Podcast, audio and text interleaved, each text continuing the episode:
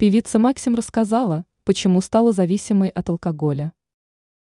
Известная российская исполнительница некоторое время лечилась от алкогольной зависимости. Недавно она впервые дала интервью после прохождения лечения. Артистка приняла участие в YouTube-шоу «Надежда Стрелец» и рассказала, что теперь уже точно исключила спиртное из своей жизни.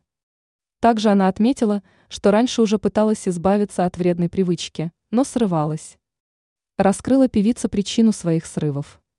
Как оказалось, все дело было в сложных романтических отношениях с возлюбленным. Его имя Максим решила не говорить. Но при этом знаменитость подчеркнула, что все дело было в поступках избранника.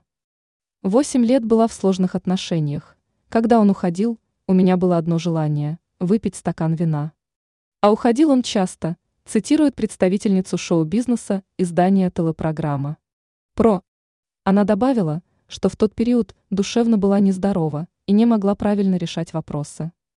Кодировки, по словам Максим, не являются эффективными до тех пор, пока человек сам не решает окончательно завязать с плохой привычкой.